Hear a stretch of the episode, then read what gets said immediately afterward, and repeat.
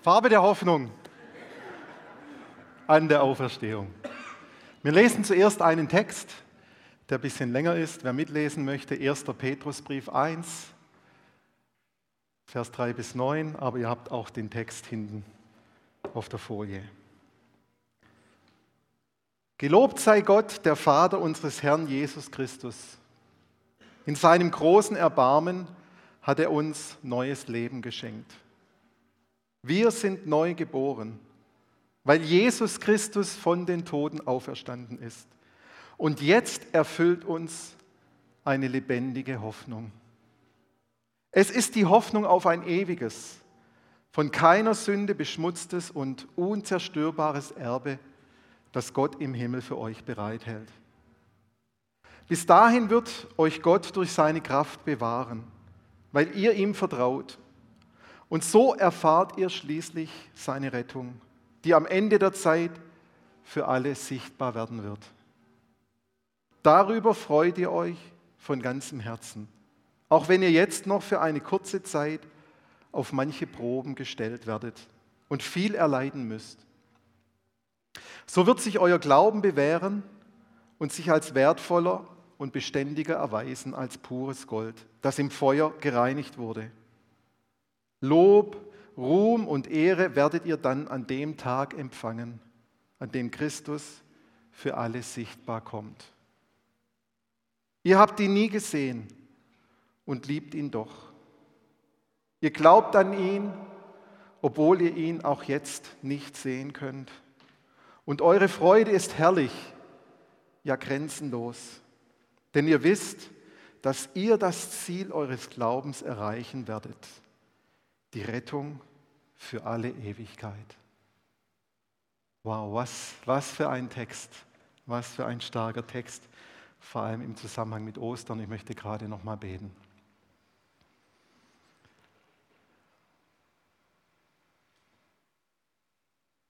Herr, es sprengt unser Denken und es entbehrt jeder Logik, dass ein Mensch von den Toten zurückkommt. Und doch ist das der Grund, warum wir heute Ostern feiern, weil du, Jesus Christus, auferstanden bist. Und so bete ich, Heiliger Geist, dass du zu uns sprichst, dass du hineinsprichst in dieses Wort, dass wir verstehen, welche Kraft da am Wirken ist und wie du, Jesus, uns begleitest in unserem Glauben durch deine lebendige Hoffnung, durch deine Auferstehung. Sei du uns nahe. Amen. Amen. Ja, wenn wir den Abschnitt im Petrusbrief anschauen, dann steckt da eigentlich schon alles drin, was den christlichen Glauben ausmacht. Und wir schauen uns heute mal so Vers für Vers an, was es da genau auf sich hat.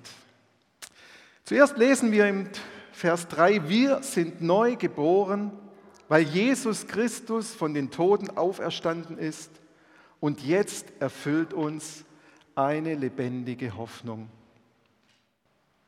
Das ist der erste Aspekt der Auferstehung, des christlichen Glaubens, dass wir neues Leben haben, dass wir neu geboren sind.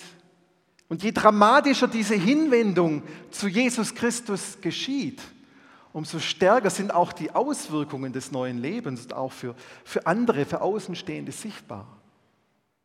Das ist das Leben von Paulus, wo wir in der Apostelgeschichte lesen, wo ihm Jesus in der Wüste von Damaskus erscheint und sein äh, Leben völlig auf den Kopf stellt, wo er sich vom Saulus zum Paulus wandelt.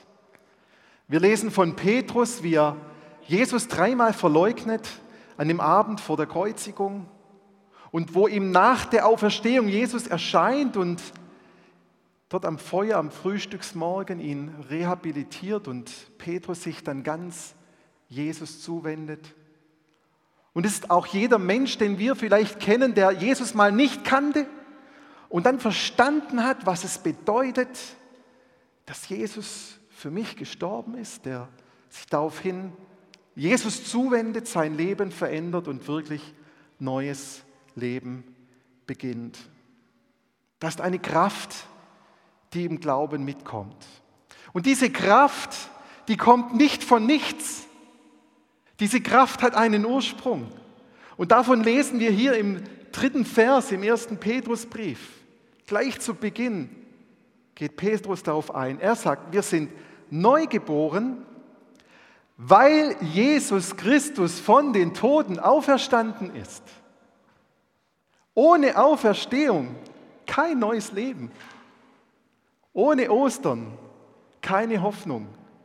Und mit diesem neuen Leben kommt Vergebung, kommt Wiederherstellung, kommt Veränderung, kommt Heilung.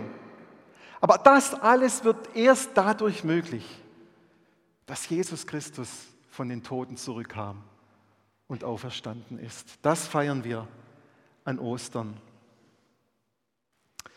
Als ich mit 21 Jahren zum Studium ging, da war ein Kollege von mir, Wolfgang hieß er, Wolle, und er hatte eine Kette um den Hals mit einem Kreuz und ich war damals noch kein Christ und ich habe ihn immer wieder mit dieser Kette, mit diesem Kreuz aufgezogen, habe immer wieder drüber gespottet. Und dann, so nach einem halben Jahr im Studium, habe ich gemerkt, wow, irgendwie es gibt Gott und eine längere Geschichte, die ich jetzt abkürze. Und am 31. August 1991 habe ich mich Jesus zugewandt und ganze Sache mit Jesus gemacht. Und das hat mein Leben dramatisch verändert. Da kam dieses neue Leben in mein Leben, diese Kraft, von der dieser Text spricht. Über Nacht sind meine Depressionen in der Zeit damals verschwunden. Ich habe aufgehört, äh, auf andere runterzuschauen und, und mich über andere lustig zu machen. Ich habe angefangen, im, im Glauben zu wachsen ich durfte erleben, wie Beziehungen in, in unserer Familie heil wurden.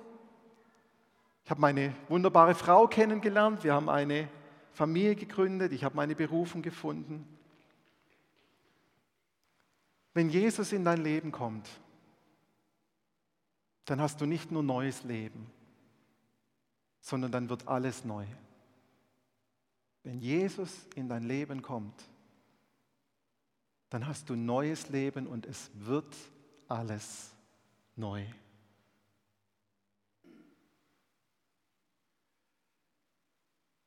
Jesus wurde ganz am Anfang von seinem Dienst eines Nachts von einem Pharisäer besucht. Nikodemus war sein Name. Wir lesen davon in Johannes Kapitel 3. Und der Nikodemus, der hat festgestellt, dass in dem, was Jesus tut und wie er ist, dass da Gott mit ihm ist. Und er wollte mehr darüber wissen.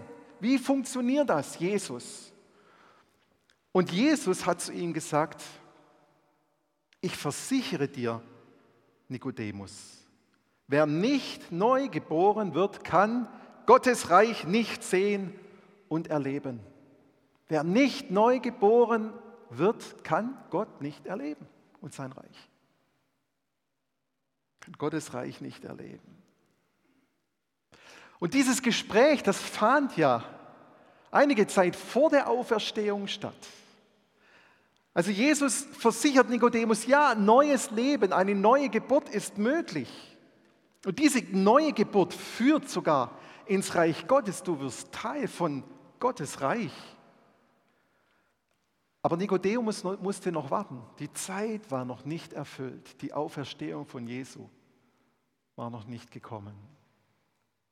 Ganz anders für uns. Wir leben in der Zeit nach der Auferstehung und wir verstehen, dass durch Ostern oder mit Ostern oder mit der Auferstehung Jesu, dass unser Glaube zentralen Sinn bekommen hat. Es ist Zentra das zentrale Ereignis des christlichen Glaubens, dass Jesus Christus auferstanden ist. Ohne Auferstehung keinen christlichen Glauben. Und dieser Glaube, der hat nichts irgendwie mit einer Ungewissheit oder mit einer Unsicherheit zu tun, sondern die Auferstehung Jesu ist wie kein zweites Wunder in der Bibel belegt, dass sie wirklich stattgefunden hat. Und wir schauen uns dazu mal ein paar Bibelstellen an. Und heute ist die Predigt ein bisschen Bibelstellenlastig, aber da freuen sich vielleicht auch viele, weil sie denken, manchmal ist ja gerne so gar nicht Bibelstellenlastig. Also heute schauen wir uns ein paar Bibelstellen miteinander an. Petrus spricht schon in der Apostelgeschichte davon. Bei seiner allerersten Predigt an Pfingsten, da sagt er folgendes. Den Urheber des Lebens, den aber habt ihr getötet. Das ist der, den Gott aus den Toten erweckt hat. Wir sind Zeugen davon. Und dann später predigt Petrus wieder und er sagt, wir sind Zeugen für alles, was er, also Jesus, im ganzen jüdischen Land und in Jerusalem getan hat. Dann haben sie ihn ans Kreuz gehängt und getötet. Aber Gott hat ihn am dritten Tag wieder zum Leben erweckt und ihn als Auferstandenen präsentiert. Das ist ein schönes Bild. Gott präsentiert Jesus als Auferstandenen. Hier, der lebt wieder. Schluck das, das kann ich, das mache ich. Allerdings nicht dem ganzen Volk, sondern nur den Zeugen, die Gott schon vorher dazu bestimmt hatte. Das waren wir, die mit ihm gegessen und getrunken haben, nachdem er vom Tod auferstanden war. Petrus bezeugt, dass er ganz sicher Jesus nach seiner Auferstehung erlebt hat. Im Lukas-Evangelium lesen wir davon, wie Jesus seinen Jüngern begegnet und wie auch er ihnen klar macht, dass er wirklich wahrhaftig, vollkommen Mensch auferstanden ist, leiblich auferstanden ist. Wir lesen, warum habt ihr solche Angst? fragte Jesus. Wieso zweifelt ihr daran, dass ich es bin? Seht doch die Wunden an meinen Händen und Füßen. Ich bin es wirklich. Hier, fasst mich an und überzeugt euch, dass ich kein Geist bin. Geister sind doch nicht aus Fleisch und Blut wie ich. Dann zeigte er ihnen seine Hände und Füße.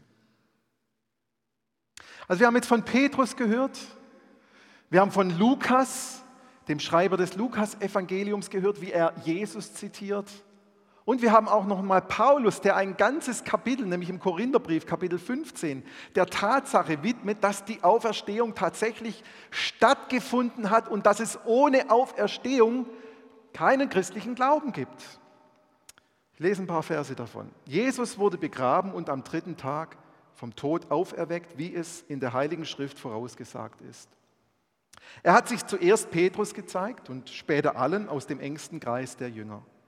Dann haben ihn mehr als 500 Brüder und Schwestern zur gleichen Zeit gesehen, von denen die meisten heute noch leben. Gut, einige sind inzwischen gestorben. Später ist er Jakobus und schließlich allen Aposteln erschienen. Und zuletzt hat er sich auch mir gezeigt, der ich es am wenigsten verdient hatte.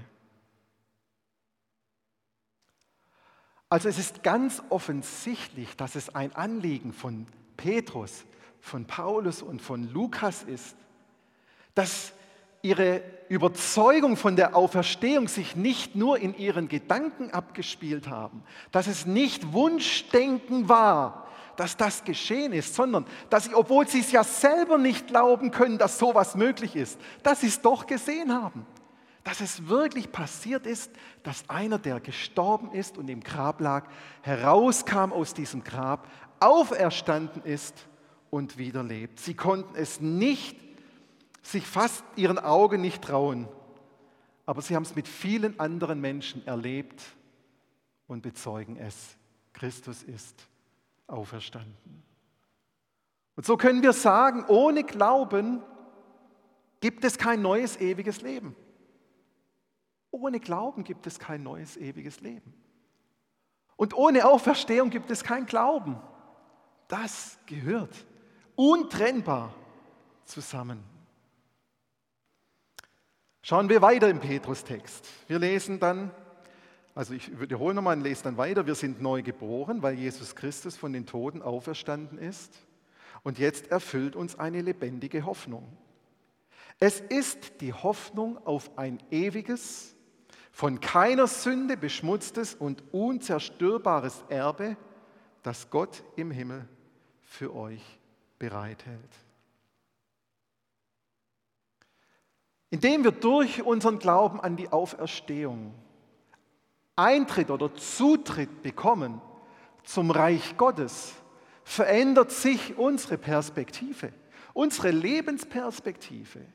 Sie geht über das Diesseits hinaus ins Jenseits. Es verspricht ewiges Leben.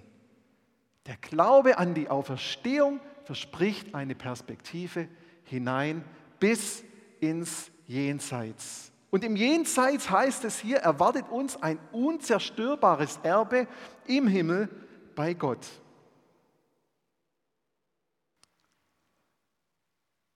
Ich bin manchmal wirklich erstaunt, wie wenig sich einige Christen in Bezug auf den Tod unterscheiden zu Menschen, die diese Auferstehungshoffnung nicht haben. Ich bin erstaunt, dass manche sich nicht anders verhalten als Menschen, die diese Hoffnung nicht haben. Und ich habe gerade gesagt, dass das Leben hier auf der Erde in, in, in, in, Hinblick auf die Ewigkeit nur ein kurzer Abschnitt ist. Und dass das, was uns nach dem Tod erwartet, dann bei Jesus zu sein, im Himmel zu sein, bis in alle Ewigkeit, das ein viel umfassenderer Zeitabschnitt ist. Und doch tun wir häufig so, als das Leben, das wir hier auf der Erde haben, dass das alles wäre, was wir haben. Und zuerst klammern wir uns medizinisch mit allen Mitteln an dieses Leben, um es ja nicht zu verlieren. Tun alles, und heute kann man viel machen, um ja nicht rüberzugehen ins Jenseits oder zu sterben. Und wenn dann jemand gestorben ist, dann wollen wir mit dem Toten nichts zu tun haben. Früher war es ganz normal, dass man einen Tod in der Familie aufgebahrt hat und dass die Familie und die Verwandten Abschied genommen haben. Und heute möchte man, möchte man mit der Schrecklichkeit des Todes nichts mehr zu tun haben. Wir vergessen manchmal, dass das Leben ein Risiko in sich birgt, das zu 100 Prozent tödlich ist. Das Leben wird mit dem Tod enden. Und der Tod, der wird dann als der größte Verlust des Lebens wahrgenommen, den wir haben können.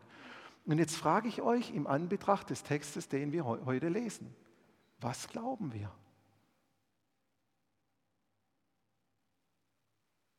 Welche Tragweite hat der irdische Tod?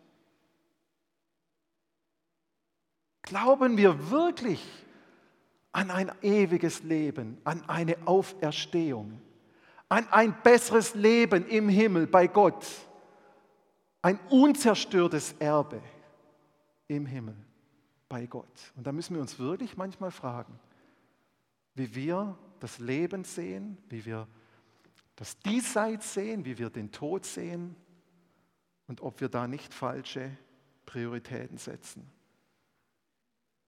Der Tod ist traurig, versteht mich nicht falsch.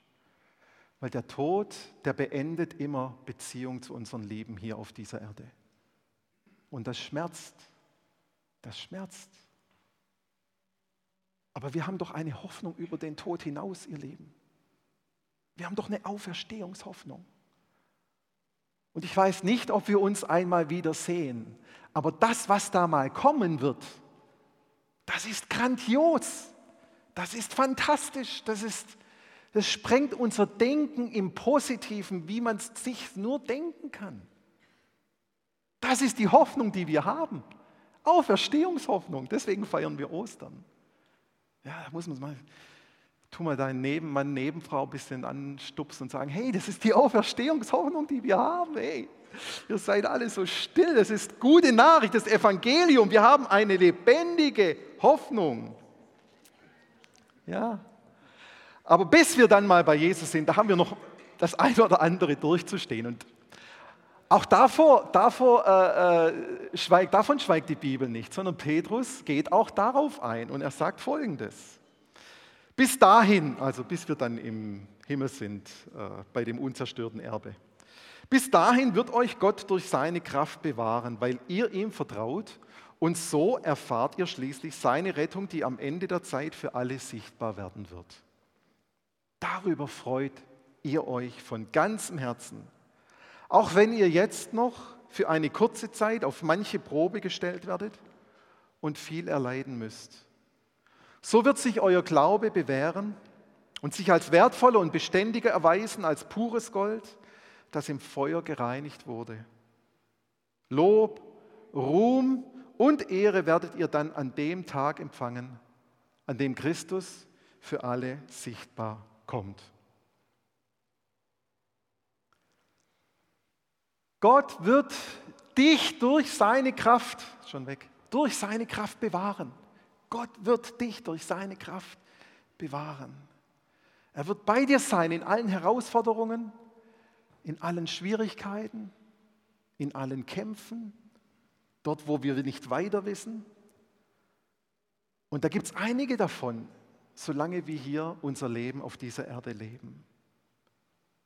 Jede Krankheit, jede, jeder Verlust, jedes Problem macht uns Menschen deutlich, dass wir zwar auf der einen Seite vieles hinbekommen, aber das Leben bei weitem nicht im Griff haben. Wir haben das Leben nicht im Griff. Zu viele Dinge passieren außerhalb von unserem Einfluss. Und wir können nichts, nichts in vielen Situationen nichts tun, als ausharren und die Situation anzunehmen. Gott lässt Dinge in deinem Leben zu, die du nicht wirklich gut auf der positiven Seite deines Lebens einsortieren kannst. Und das fordert heraus. Das fordert heraus, dass es geschehen Dinge, die uns fast zerstören und erdrücken. Wir kommen an die, an, den, an die Grenzen unseres Glaubens und es entsteht Unsicherheit und Zweifel. Und jetzt sagt dieser Text, dass genau diese Situationen uns dabei aber helfen, im Glauben zu wachsen und dass unser Glaube beständiger wird. Petrus spricht sogar davon, dass uns solche Situationen helfen, dass unser Glaube noch reiner ist als Gold, das im Feuer geläutert wurde. Also er sagt, diese Situationen helfen euch. Also es gibt Ereignisse in unserem Leben, die machen absolut keinen Sinn. Wenn ein Kind stirbt, das macht keinen Sinn. Krieg macht keinen Sinn. Oder die Diagnose für eine tödliche Krankheit. Das macht keinen Sinn. Und es sprengt unser Denken zu, zu glauben, was Petrus hier schreibt, dass diese Schicksalsschläge unseren Glauben stärken würden, dass sie uns Kraft geben. Ganz im Gegenteil, die erschüttern mich. Mich erschüttert ein Schicksalsschlag in meinem Glauben. Es kommen Zweifel hoch. Es ist nicht einfach so, dass man locker flockig mit diesen Dingen umgeht, weil Petrus ja sagt, dass die gut sind. Es erschüttert mich. Und dann müssen wir uns aufrichten, ermannen und festhalten und trotzdem glauben. In der Bibelstunde haben wir einen Begriff dafür, der dennoch Glaube und dennoch halte ich fest. Und dennoch ist Gott gut. Und dennoch wird alles ein gutes Ende nehmen. Und dennoch halte ich an Jesus fest. Und das ist die Verheißung, dass Gott es gut machen wird gegen jede menschliche Vernunft. Gegen jede menschliche Vernunft. Es macht keinen Sinn, diese Dinge, die ich aufgezählt habe aber festzuhalten, weil wir eine lebendige Hoffnung an den Auferstandenen haben, der es gut machen kann. Ich fasse nochmal diese zwei Verse zusammen. Darüber freut ihr euch, ich lese nochmal vor, darüber freut ihr euch von ganzem Herzen, auch wenn ihr jetzt noch für eine kurze Zeit auf manche Probe gestellt werdet und viel erleiden müsst. So wird sich euer Glaube bewähren und sich als wertvoll und beständiger erweisen als pures Gold, das im Feuer gereinigt wurde. Lob, Ruhm und Ehre werdet ihr dann an dem Tag empfangen, an dem Christus für alle sichtbar kommt. Kommen wir nochmal zurück zur Auferstehung. Es ist offensichtlich die Absicht von Petrus, von Paulus, von Lukas, Zu zeigen, dass ihre Überzeugung, dass die Auferstehung tatsächlich stattgefunden hat, nicht ein Hirngespenst ist, dass sie sich in ihren Gedanken einreden, sondern dass die Auferstehung Jesu Christi wirklich vollkommen und ganz stattgefunden hat.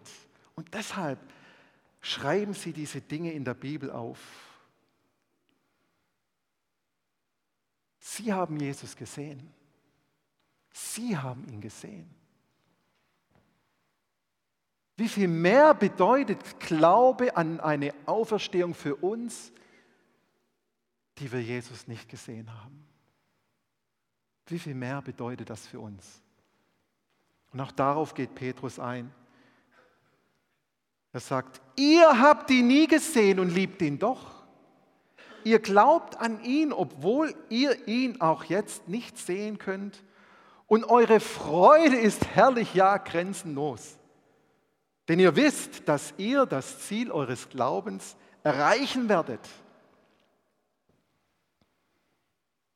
Die Rettung in Ewigkeit. Ihr freut euch, weil ihr wisst, dass ihr das Ziel eures Glaubens erreichen werdet. Die Rettung in Ewigkeit. Was für ein Versprechen Gottes an uns, wenn wir an die Auferstehung glauben. Wenn wir an die Auferstehung glauben. Was für eine Zuversicht, die wir in der Auferstehung haben dürfen. Deshalb feiern wir Ostern. Wir dürfen uns der Rettung in aller Ewigkeit sicher sein. Daran halten wir im Glauben fest. Und mit dem ersten und dem letzten Vers von diesem Abschnitt können wir das, was ich heute gesagt habe, zusammenfassen. Wenn Petrus schreibt, wir sind neu geboren, weil Jesus Christus von den Toten auferstanden ist. Amen. Und jetzt erfüllt uns eine lebendige Hoffnung. Halleluja. Denn ihr wisst, dass ihr das Ziel eures Glaubens erreichen werdet. Die Rettung für alle Ewigkeit. Wow. Was für eine Osterbotschaft. Was für eine Osterbotschaft, oder? Hey, so gut ist Gott mit uns. Daran halten wir fest. Sei gesegnet. Amen. Amen. Ich möchte noch einmal beten und dann hören wir zu einem inspirierenden Übergangsstück nochmal die Brassband und die Brassband darf gerne schon nach vorne kommen.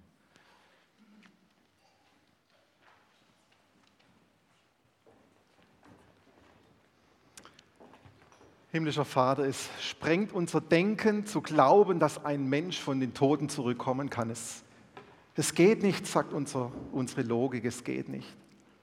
Und doch gibt es so viele Zeugen, Jesus, die dich gesehen haben nach der Auferstehung.